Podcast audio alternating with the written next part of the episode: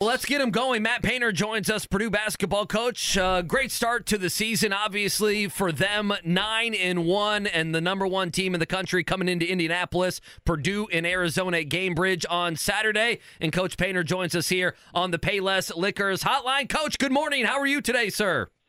Good morning. Doing great. Doing uh, great. Thanks well, for having me on. Well, thank you so much for joining us.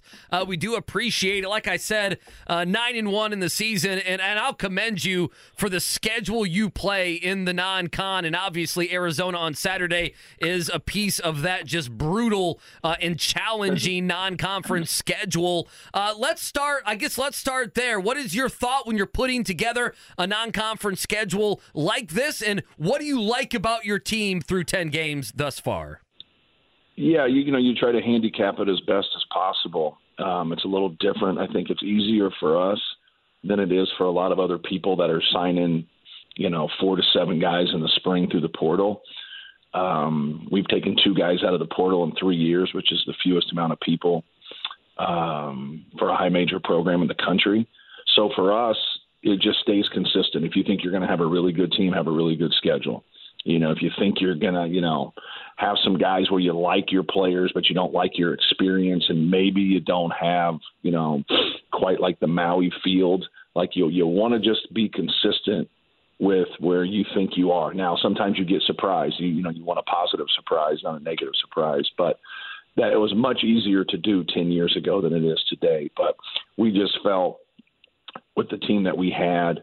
Um, it might, you know, with Zach coming back, it just made a whole lot of sense to do that. But you really got it in place before that. So we've tried to build our schedule up and uh, just put ourselves in those positions. Obviously, we've had a lot of success uh, in some MTEs, in some non-conference stuff um, in the past three years. So just trying to be consistent, trying to get better. Um, as far as where we are with our team, you know, just trying to improve. Um, other night we we had some we played good defense and they made shots.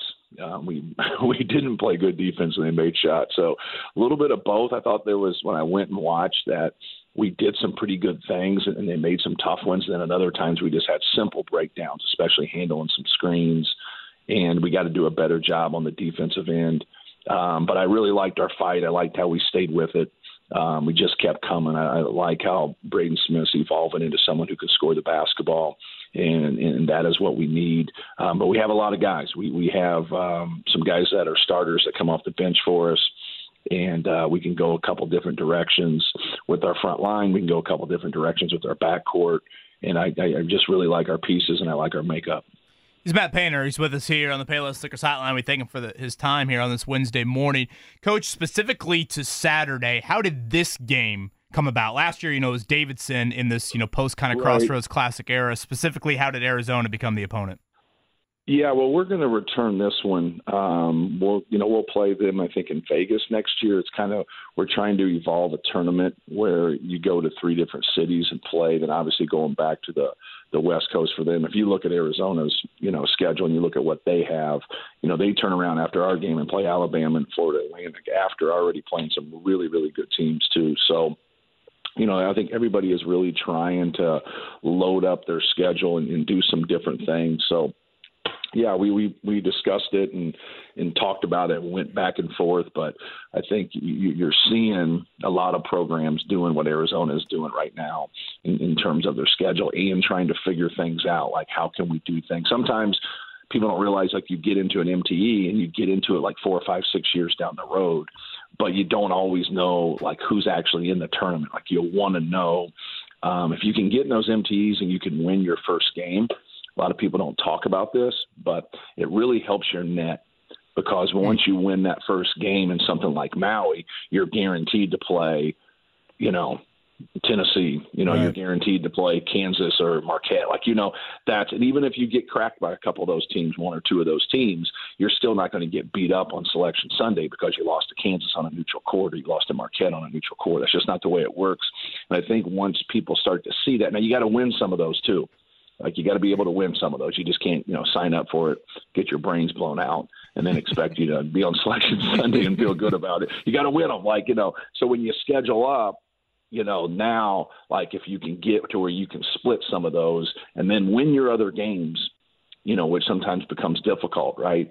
And like that's really when you can set your seat. I think we've been six or seven years in a row now. I don't know the years where we have a five seed or a better. There's only you know only Kansas has done that in the country. So Elliot Bloom handles our schedule, and we we really kind of sit down and kind of figure some things out. But we want to make sure that we're not on that negative side on Selection Sunday where they look at us and they say, hey, they got a good team, they got a lot of wins but who the hell do they play? Mm-hmm. You know, we don't want that said about us. We want to be able to do that.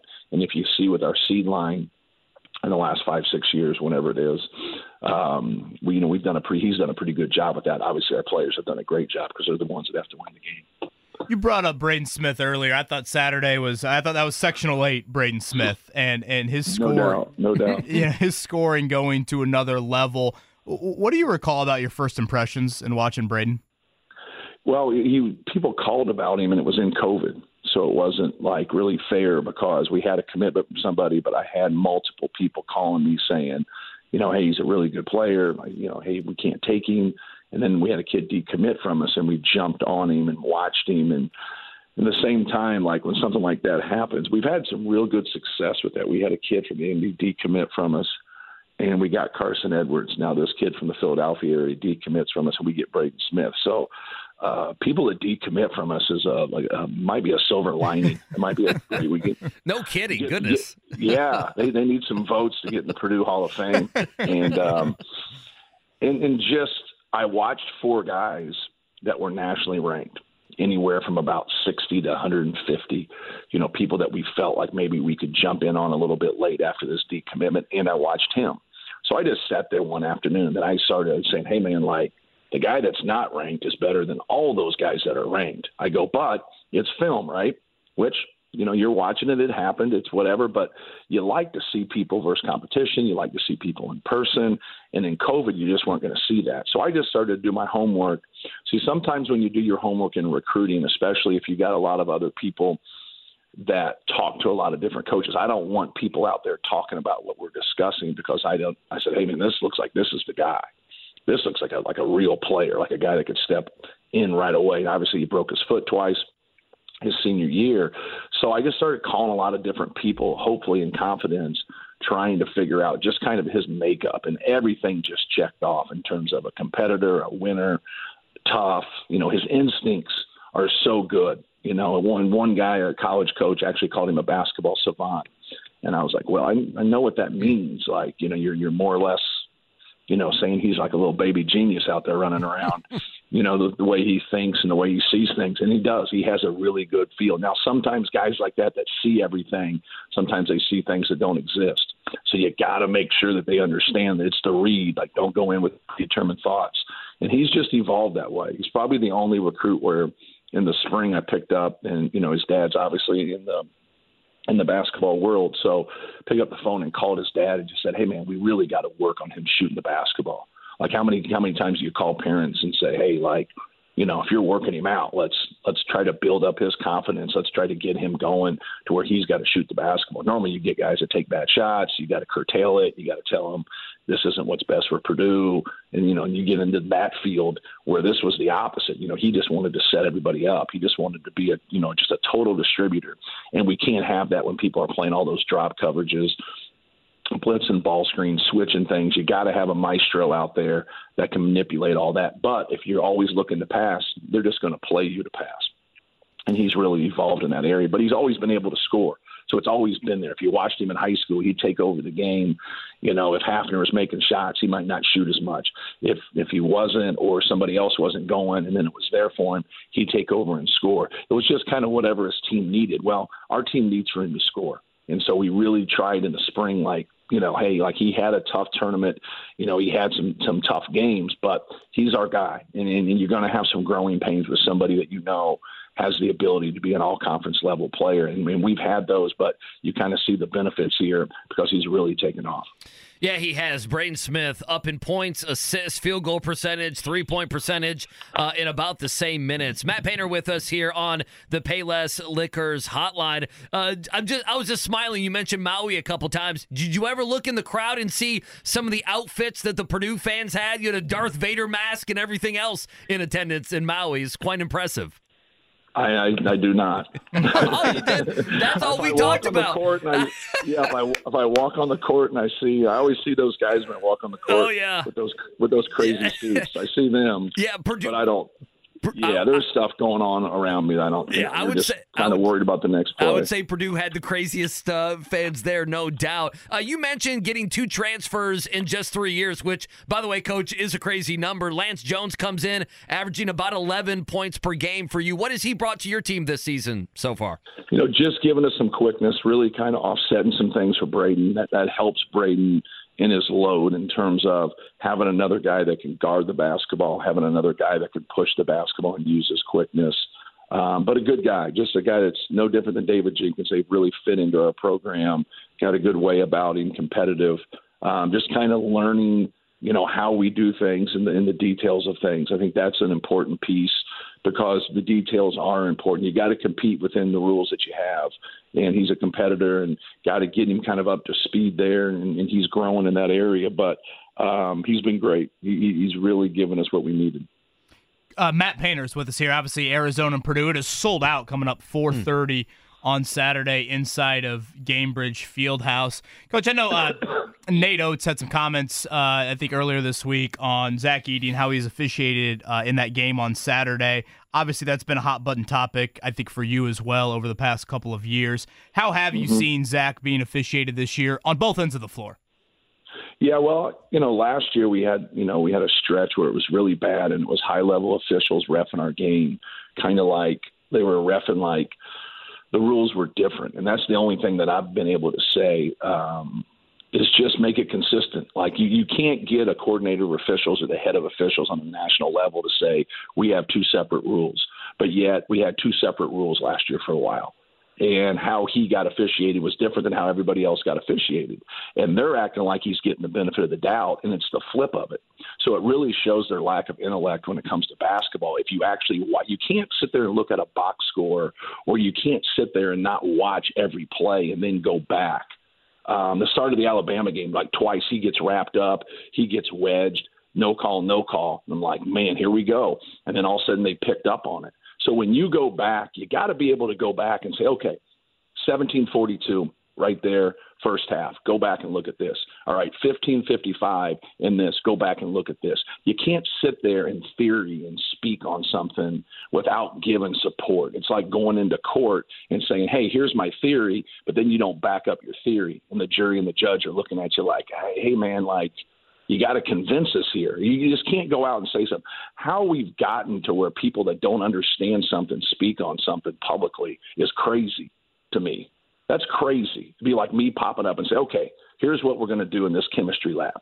All right, guys. And then people that are chemists would sit out there and go, no, no, that that's that's not it. Like that's just not.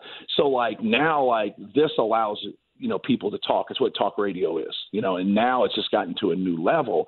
But with him, you can't wrap your hands around him. You got to play legal defense. You can't stick your knee up right there. You can't put two hands in his back.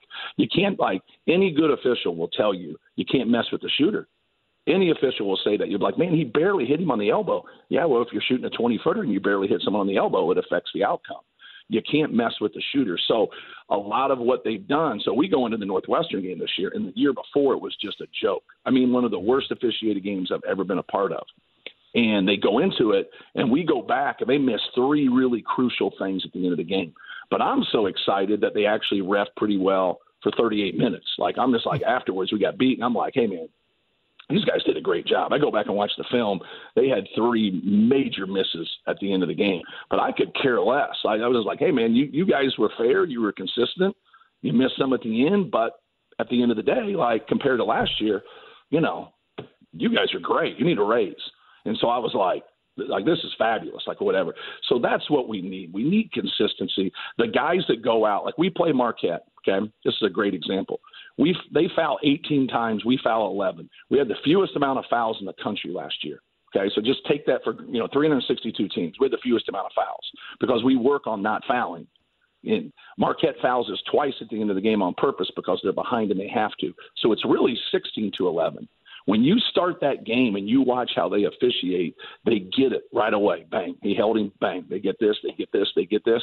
Now for 34 minutes, we have a really good game with not a lot of fouls called, all because they started the game, they wrapped him up, foul. They hook him, foul. They just get it right away. And now they don't have to mess with this stuff for 40 minutes because now that team adjusted. Marquette adjusted. They were trying to switch ball screens, they had mismatches, you know, and then the rest of the game is just easy. And so that's all they have to do. But when they sit there and they don't see it, the thing that they miss officiating that's different than most is he will swallow you up on the baseline. What I mean by that, if you're the baseline official and you're sitting there and you got to look through that defense sometimes, how they foul him and what they do, whether they're holding him, whether they're locking him, whether they're pushing him. All right, they're, they're, sometimes it's subtle, but subtle things don't move him very much. What happens is that outside official, my terminology is not going to be great because I'm not an official. That outside official that's at the angle, he's got to be able to look through and see all that and, and really come in and help that baseline guy because Zach Edey's so big, he takes all that stuff up there. So when I see all that stuff, because obviously I go through things for, you know, looking for Arizona stuff, looking for recruiting stuff, and I see this stuff, and then like I didn't listen to that guy who spoke on another day, but I see like just whatever the headlines are because I'm not reading it. Um, every now and then I'll jump into it and read it. It's crazy to me because you got to be able. The good ones that go out that that follow basketball, they always just you know they always will show the clips to support what they're saying. But it's just the consistency of refing and understand that you can't go in as a ref as a theory and say, here, we're going to let you play today, guys. We're going to call it close today, guys. You've got to call the fouls that are in front of you. You, you got to, you know, you got to understand advantage, disadvantage, but you also got to be together as a crew. So if you got a new crew and they come into the game and they've never watched clips on Zach Edey or they've never watched Purdue play, you got to do your homework. Like I'm watching Arizona, Tommy Lloyd's watching Purdue. If we got three officials on our game on Saturday and they've never went through and watched Arizona play or watched Purdue play and they don't have a feel for those things, then they're not doing their homework. But on a guy like this, that's different like that. You just got to know. You got to know what's real. You got to know what's fake. You got to know what affects things, and then you got to be consistent to be able to go at the end and say, "Hey, he gets fouled, you know, the most, and he gets called the most, you know," and then not look at the real game and say, "Hey, man, you know." He gets the the reason he gets away with stuff like sometimes he fouls and doesn't get it called and coaches lose their mind is because those officials as human beings they know that they're passing on stuff at the other end. And even though he's getting the most calls, he still gets passed on those calls the most.